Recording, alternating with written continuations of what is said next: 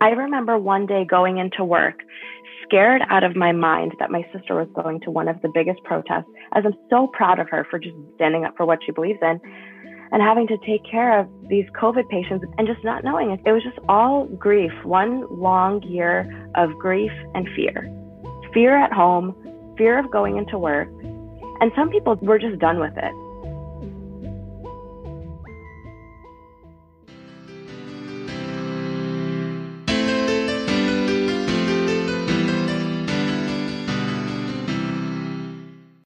Hi, everyone. Welcome to Shrinking Burnout, a podcast where two psychiatrists want to talk about clinician burnout. I'm Varsha Radhakrishnan, and I'm joined today with my co host, Andy Wu. Hi, everyone. Today we have a very special guest, Lorraine. Before we get started, we realize we haven't really had an episode discussing nursing, an incredibly important role that our colleagues serve in the hospital system. And as we've discussed before, no one's immune to burnout, and it's not just limited to physicians. So we're hoping to get a better sense of Lorraine's experience working as a nurse. Hi, Varsha and Andy. Thanks so much for having me on your podcast today. It's honestly such an honor to talk about my passion, just being a nurse. I've been a nurse for seven years now, mainly working in Boston, Massachusetts at one of the prime like epicenters for healthcare. And it's been really great experience so far. And then, of course, you know, we've just never experienced something like this. The biggest hit to healthcare, um, the COVID pandemic, has definitely made my experience really interesting. Let's just say that for now. So, you know, working as a nurse, you know, there's just so many different fields that you can go into with nursing. For the first five years, I was working as like a medical surgical nurse.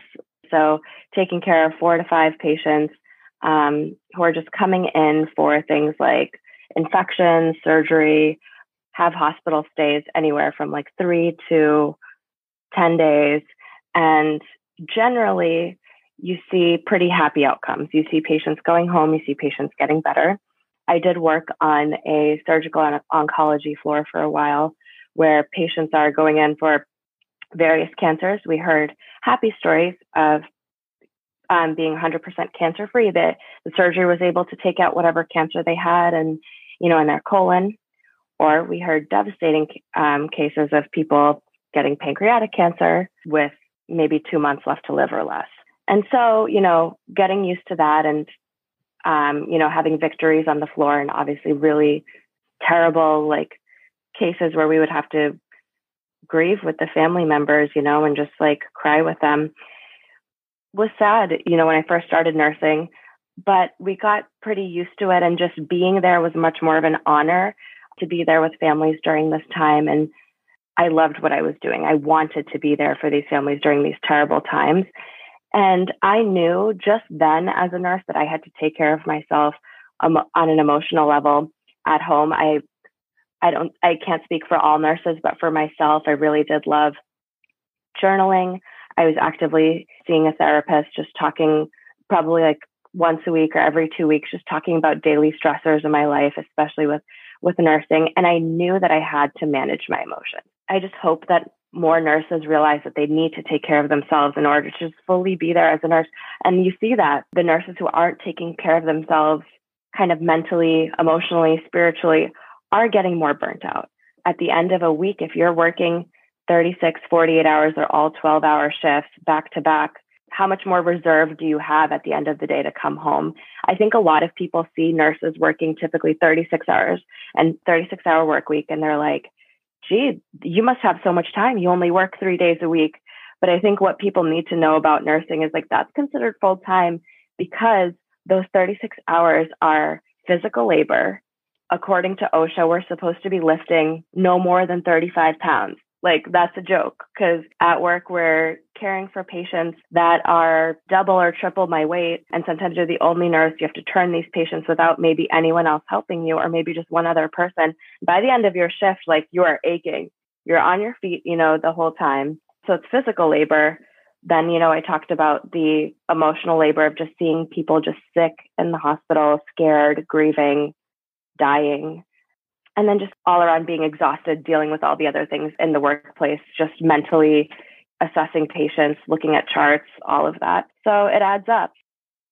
You gave a, a very comprehensive outline in terms of pretty much like all of the stressors that I would think that nurses experience in terms of their work situation and also in terms of things that are at home and the difficulty that you would have in terms of really managing that what what was interesting is is how you're really able to rattle off a lot of things that would get a lot of people really stressed. One thing that really gets me curious is, you know, if you were able to kind of go back 7 years ago to Lorraine 7 years ago, do you think that Lorraine 7 years ago would be able to know about any of this stuff? What would you actually tell 7 years ago Lorraine? That's such a good question. I mean, I used to orient brand new nurses on my floor and I would, so I'm constantly reflecting on what it was like when I first started. And it's like textbooks just can't teach you this. Nursing school can't teach you half the stuff that you have to deal with. You're also, half of nursing is being like a glorified waitress. You're just asking people what they want to drink or eat and things like that. They didn't teach you that in nursing school.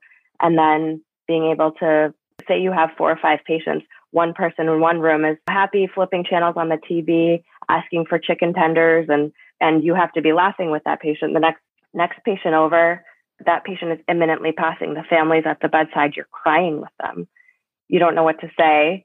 And then walk out of the room, switch your face, snap of a finger, just ready, and then go back to laughing with the other patient in the other room. So I don't know what can prepare you for that. So seven years ago, I had no idea. Right. But I think that I am just so grateful that now I don't know if it's I don't know if it's emotional intelligence. I don't know if it's just having to just kind of roll with the punches and figure it out. And this is how nursing is. You just have to keep going and you just learn along the way. Thank you so much for sharing. I was curious to hear a little bit more about your various experiences within the field of nursing. I know you've alluded to it before, but I can imagine it was quite challenging to be able to switch from one type of role to a different one, depending on the different kind of subspecialty that you're working in. What has that experience been like for you?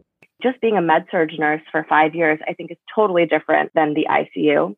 I'm not minimizing any part of nursing, any kind of floor work. It's all just so important and that each has its own strengths. And I thought, you know, coming into the ICU, I've been a nurse for five years. I can handle it. Doesn't matter. In critical care, it's just a whole different world. I started off, I feel like as a, I called myself a baby nurse all over again, learning a whole different set of skills, first of all.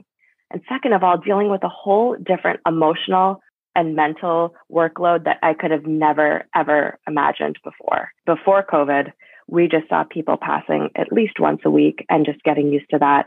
I think what is particularly striking is the stark contrast between those two roles, right?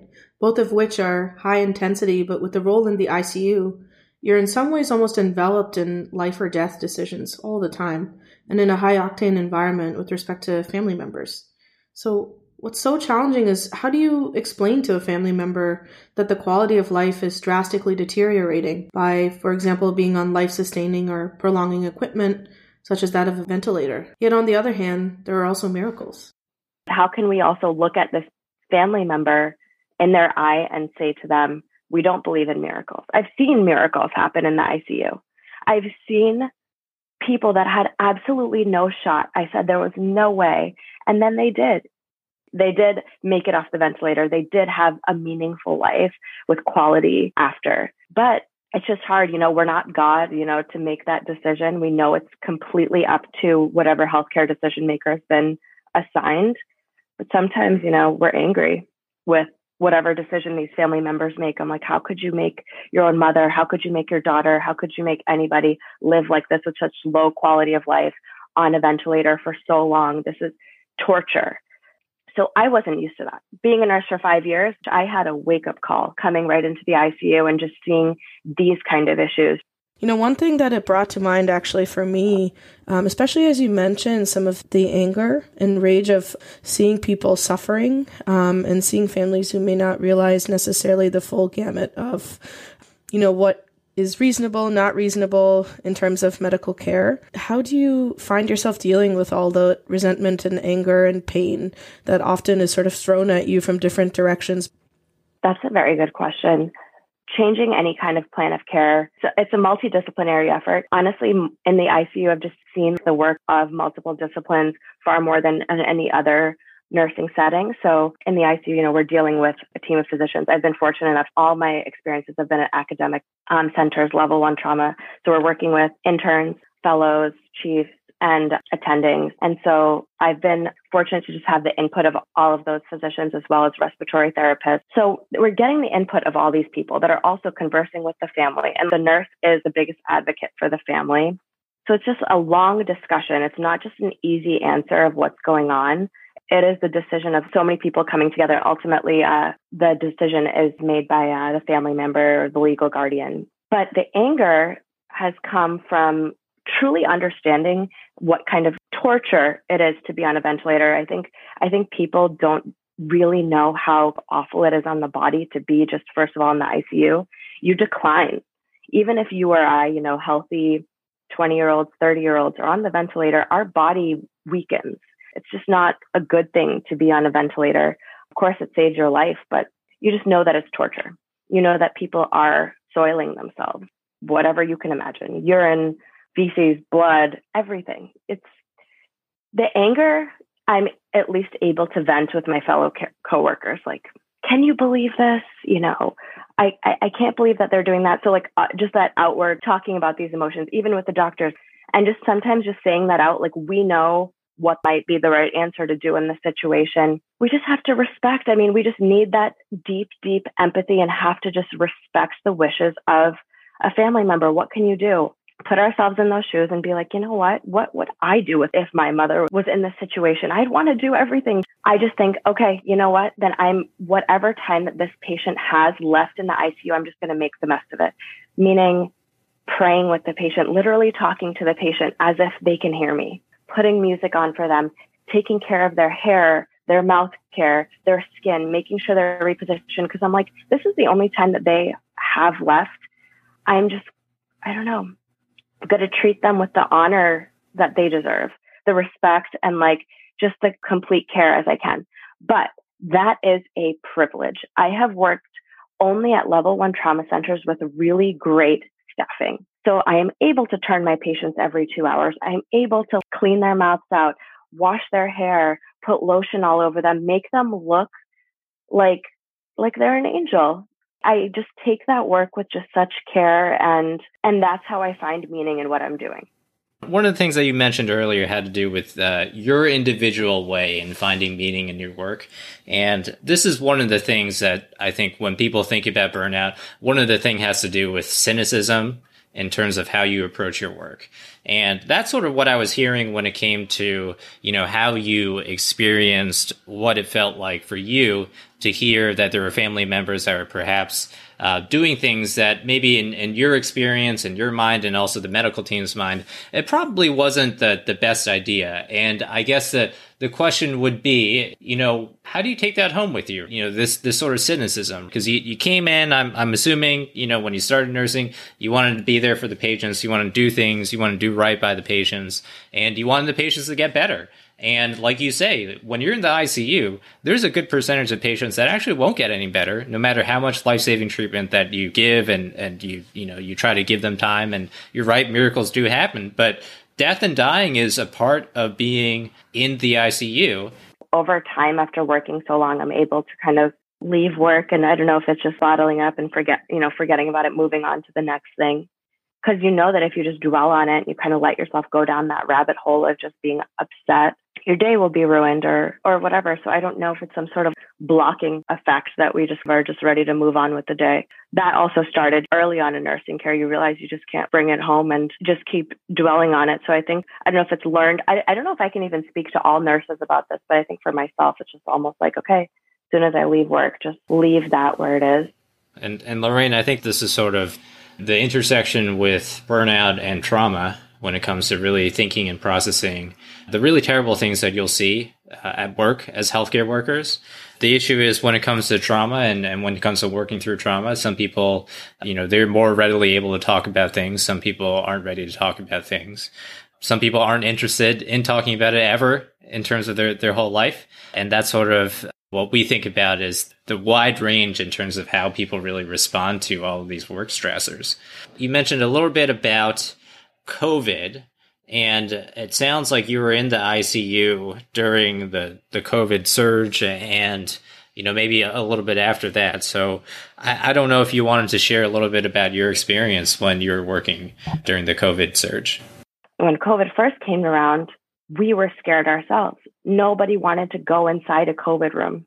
I feel like the PPE that we used to don ourselves with. I mean, it's the same PPE, but we were more scared. We made sure that everything was tightly wrapped around us, that we had absolutely, you know, full protection on, and we were only in the room for one second. We could be. Everyone wanted to limit their time, especially physicians, which was just real anger that came out at the beginning of the pandemic when we saw physicians making orders and shouting through the door windows not actually coming in to assess patients. Nurses got angry. Every, I would say that every hospital nurses were just getting angry by like the limited amount of people that were going in. And it just felt like nurses along with these patients were just the victims of COVID because we had to go in, spend as an ICU nurse seven, eight hours in a room with a patient. And same thing with respiratory therapists who are not getting enough credit. Everyone was scared. Everyone was so scared for their only family members that they had to come home to you know, living with roommates, friends, it seemed like everyone had their one, everyone had something to say about COVID and their own knowledge that they learned online. Even as like restrictions on like socializing came out, like no one wanted to hang out with us. And we also didn't. We were also being exposed to COVID patients. We knew it wasn't a good idea to mingle or see anybody. I think that the big thing about healthcare workers and uh, working during the COVID pandemic is that it's not just about the work and like the death and dying that you guys all saw, that we all saw during the pandemic. It has to do also with the fact that our supports that existed outside of work sort of diminished or dwindled because of the fact that the COVID related restrictions also applied to our experiences outside. And that fear and the unknowing about like whether or not we were going to be a danger to others, and then the sense of the fact that we had to sort of preserve ourselves. But that also gave us less room to really recuperate from the stuff that was happening at work. So I think it was a very unique experience that we're still living. And to be frank, I don't know when people are really able to to say like okay things are normal now. Because it takes i think it's going to take a while for us to really try to recover from all of the stuff that that happened or is happening right now. I completely agree with andy and I, I don't think i could have said it better myself. I think the big thing that you know especially as you said in the very beginning how isolating it must have felt to to feel almost like you know you couldn't really hang out with family friends, even with colleagues. It's just, it sounds like a nightmare in a lot of ways. I know Andy and I struggled with sort of a different set of challenges, but of course, all of our experiences have been very different. Um, and I can imagine, especially being on literally the, uh, you know, the front lines as you are. I'm wondering what was helpful during those first couple of months, especially when you couldn't really see people, when you had to be alone all the time. Um, come home straight from work and sort of marinate in those difficult feelings and thoughts that arise during work. So I think I am just so fortunate for my friends and family. We're just so there as an emotional support. Every single day, I had friends that FaceTime me and they're just like, What do you need? I can't thank my friends enough, sending me food, you know, delivery. Also in the hospital, they were constantly sending us food. So thank you to everybody, all small businesses, local restaurants, like constantly sending us food. That was nice. The support and cheering from like everybody at the beginning was actually really nice because we knew that, gosh, we were thrown in. We didn't have a choice. This is what we did for work. But I had the best friends in the world just constantly checking up on me and talking. And at least maybe my friends know that that's my way of releasing my outlet every single day I would just have support to talk about what I was dealing with. But one thing, and I wonder if you guys, you know, just as physicians had to deal with this, is everyone, because you're the healthcare worker, maybe in your circle of family or friends, would come ask you all these questions about COVID, suddenly becoming everybody's go to to answer all these questions, especially me working in the COVID ICU.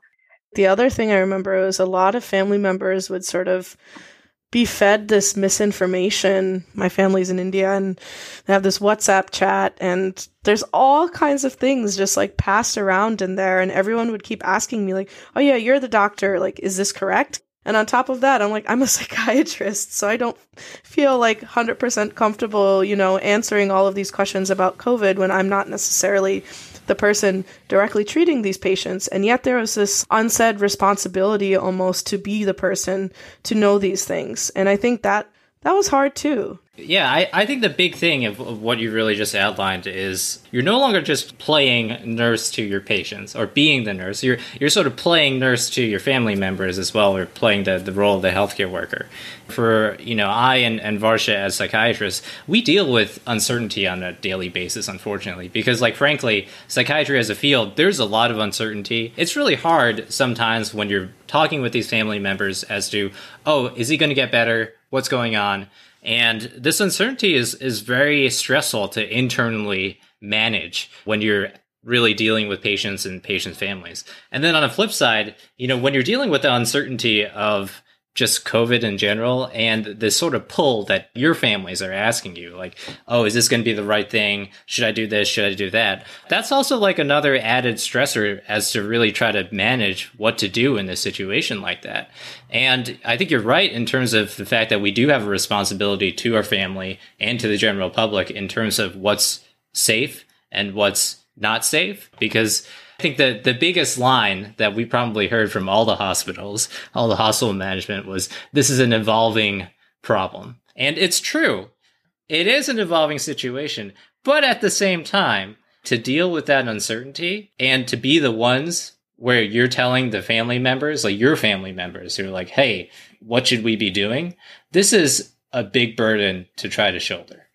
But I think, aside from, of course, the challenge of shouldering the burden and in some other ways privilege of being a source of strength, knowledge, expertise, emotional support for our families and friends during an already trying time. Lorraine, something you had mentioned before really stood out to me and has been something we have explored together previously on this podcast. The idea of shouldering grief and serving somewhat as a container for pain and sadness. What has that experience been like for you? It's actually something really important I wanted to share. So before I thought being an ICU nurse, I knew was starting to get a hold of maybe, maybe just like a little bit how to deal with grief, like with these patient family members and talking to them and being able to cry with them and just saying, I'm so sorry. It was an honor for me to care for your family member. I will make sure, like, I'll do my best to make sure your family member's okay and their life is meaningful at, towards the end here. And before COVID, the family members could be at the bedside. The family members could hold the patient's hand as they were passing, or we could even let them know, hey, it looks like it probably will happen. Uncle and auntie want to come. Oh gosh, the neighbor next door wants to come and their mother wants to come. Sure, everybody come to see this patient passing and be with them during this time. Have your rituals, do whatever religious like ceremonies you want to do at the bedside. It's all there. We're here for you. Do you want coffee? Do you want tea? Do you want snacks? Do you want food? Do you want lunch? Whatever you need, come. And we'd have 10 family members at the bedside in the ICU. And it was so much more meaningful.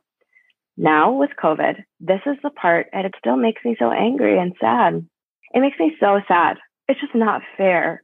You can only have a family member come to the bedside if your family member is imminently passing within 24 to 48 hours how can you even say that? Like we don't, I sometimes as providers don't even know when that 24 to 48 hours even is for somebody pass. What if it happened sooner and we didn't get that family member to come to the bedside in time? How can you live with that at the end of the day? I still don't know the answer to that. I just, you feel like absolute when you have to say that to a family or if they do end up passing before the family can get there. And so also dealing with the, talking to these families about prognosis before was challenging you didn't know what to say before. Maybe I was starting to have an idea of what to say to families before. Now, what do I say when I'm so afraid of maybe I know my own family members or friends have COVID and I also don't know what COVID even is, like at the beginning as people were passing away and talking to their families. And I'm talking to them on FaceTime. And they're like, well, can you also FaceTime this other family member and put this one in? Can we do a three way call? Um, can you also talk to this other person? I'm like, I don't have time to talk to all of you family members. Gather yourselves together on FaceTime. Or I have one lead person answering all the questions. And you can FaceTime for 10 minutes because I need this FaceTime iPad. For the next family member, your time is up in 10 minutes. How can I say that? It was awful. It's heartbreaking and it's still going on. So that's what people who are outside of the ICU or outside of hospitals, like not lay people, do not know what's happening in the ICU is that you are FaceTiming your family member on a ventilator. You can't even see them because how much video can FaceTime even get? We have to put it as close to the patient's face, which is horrifying. Seeing them with a breathing tube in, seeing them with tubes in their nose, seeing their face looking all swollen, mushed up from being laying on their stomach. Their family member is horrified having to look at their family member on FaceTime this way. And then suddenly having to talk to this family member when we don't even know the answers and we're grieving and scared of COVID ourselves. And all you can say is, I'm sorry. I'm so sorry. I don't even know myself what to tell you. And so you're dealing with that. And then also in the heat of 2020, what, what was 2020 with everything going on?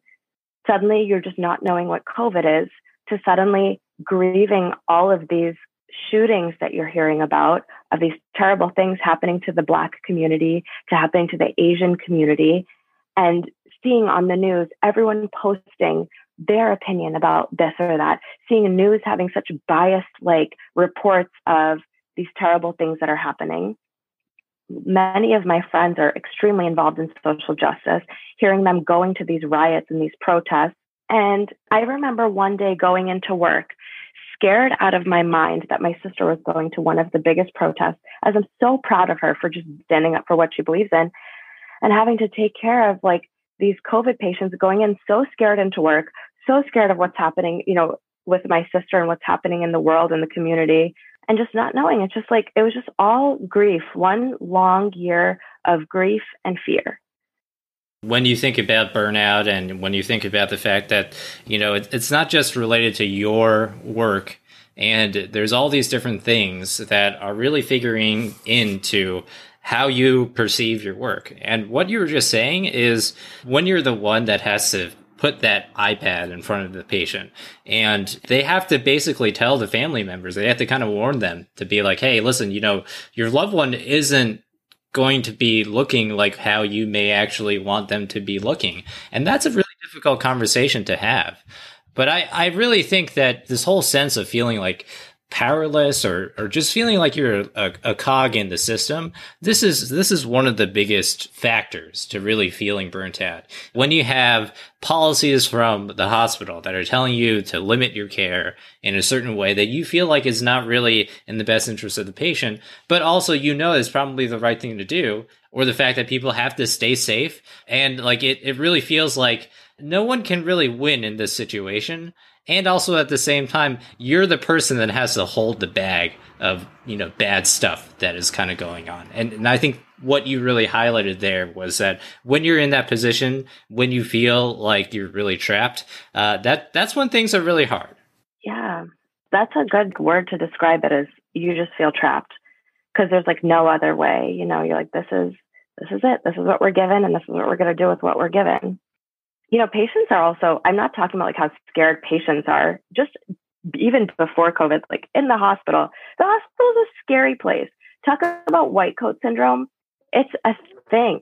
People just being fully like scared and actually having physiologic signs of being afraid, their blood pressure going up, of just being in the hospital, seeing doctors, having to talk to us. It's scary for people just don't have any idea what you know, how medical procedures work. Suddenly all these people are walking into the room, lifting up their patient gown. It's scary.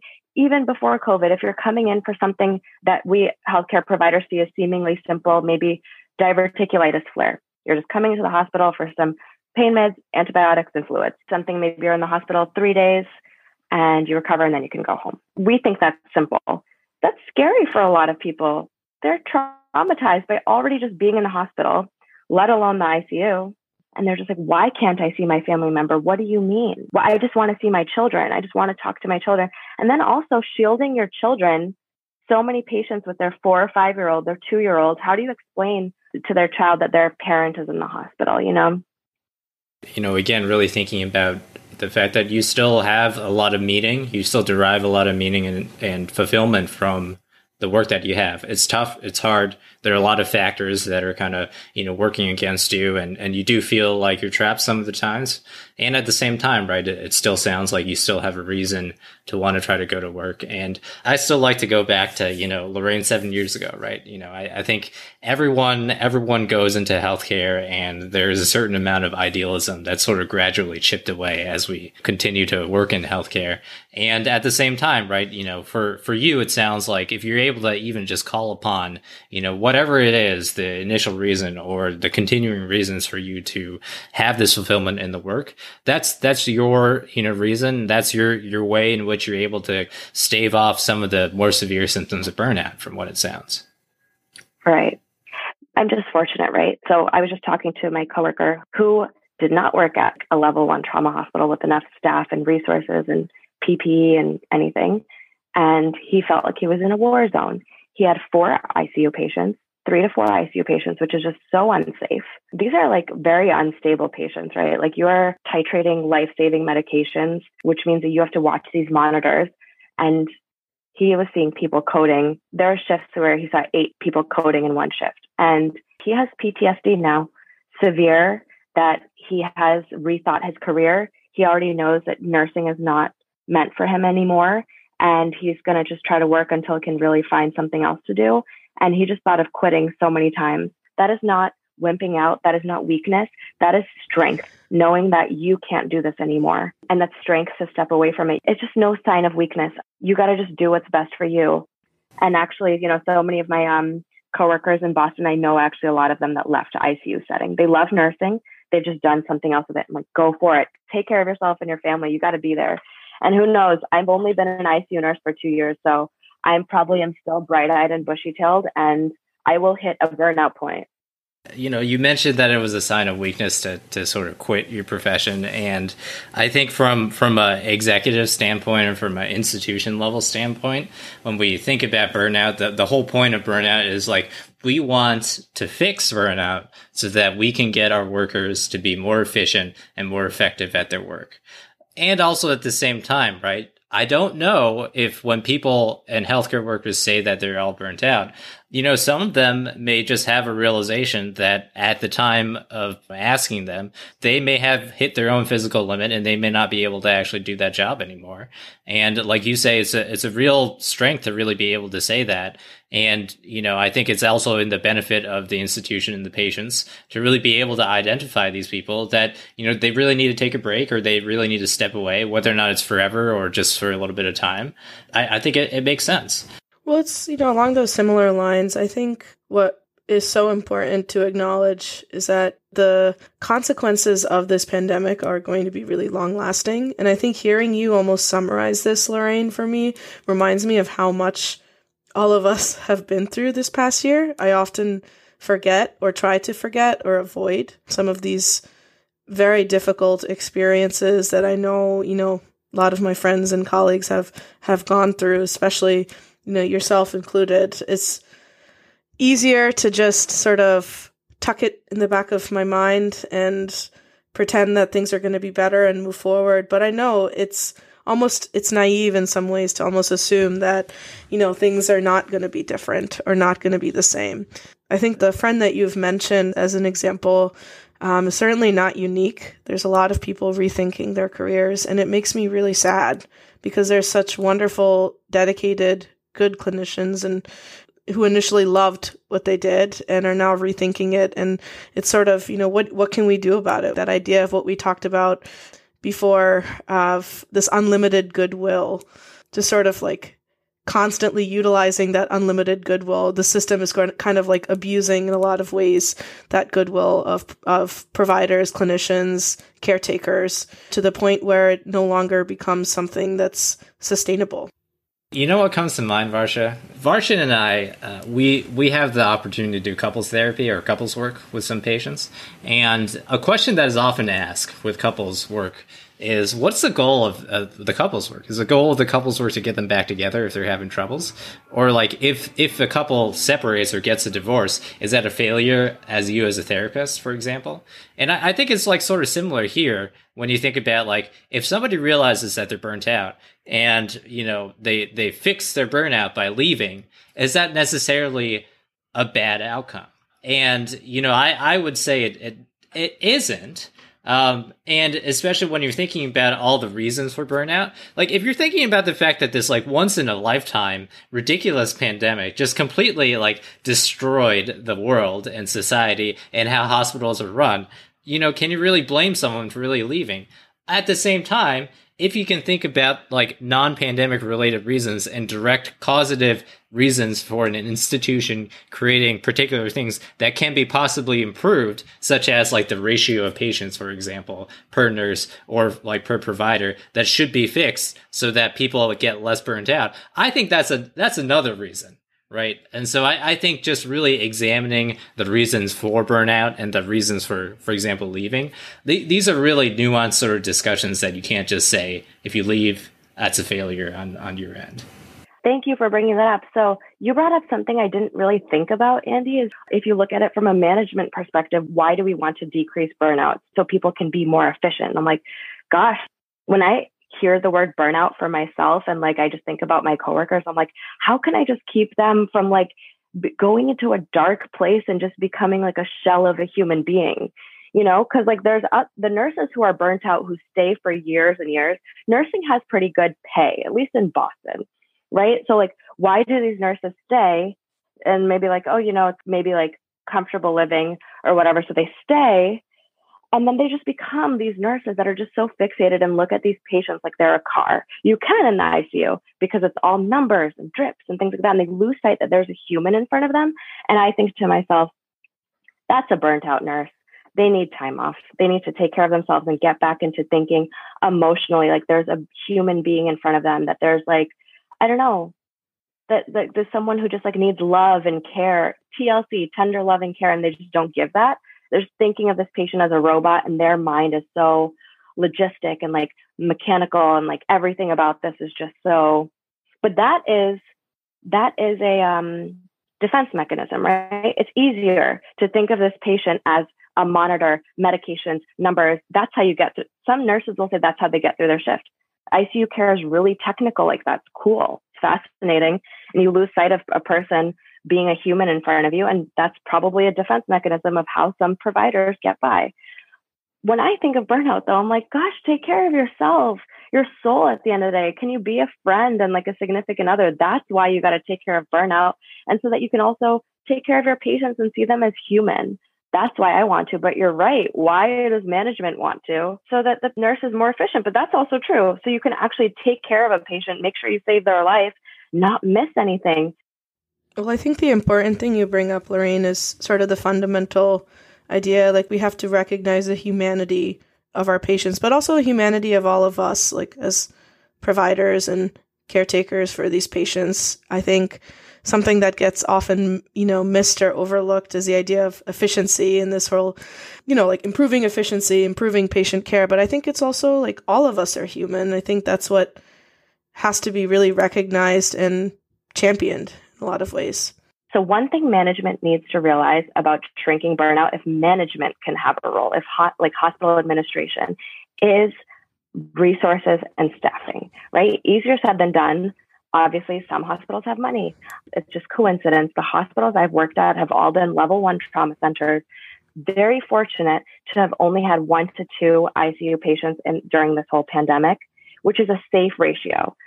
Other travel nurses that I talked to that have come from different hospitals have had lack of PPE, which is the biggest slap in the face because you know that there's money out there, you know that there's PPE and also just staffing. You're more at risk for burnout when you don't have these simple things. Are nurses actually getting breaks? Are they able to like actually provide good care because they have the resources that they need? Are you just like, wow, we just ran out of this one medication? Simple supplies.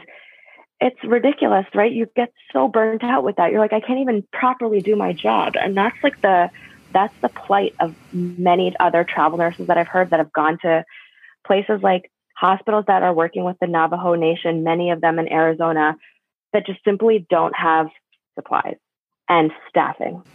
And I think that the bigger issue is it's an economic issue when it comes to resource allocation. And it's not just with nursing staffing. Like you say, right? A 12 hour shift when you're taking care of one to two ICU patients with proper PPE is already stressful in its own right.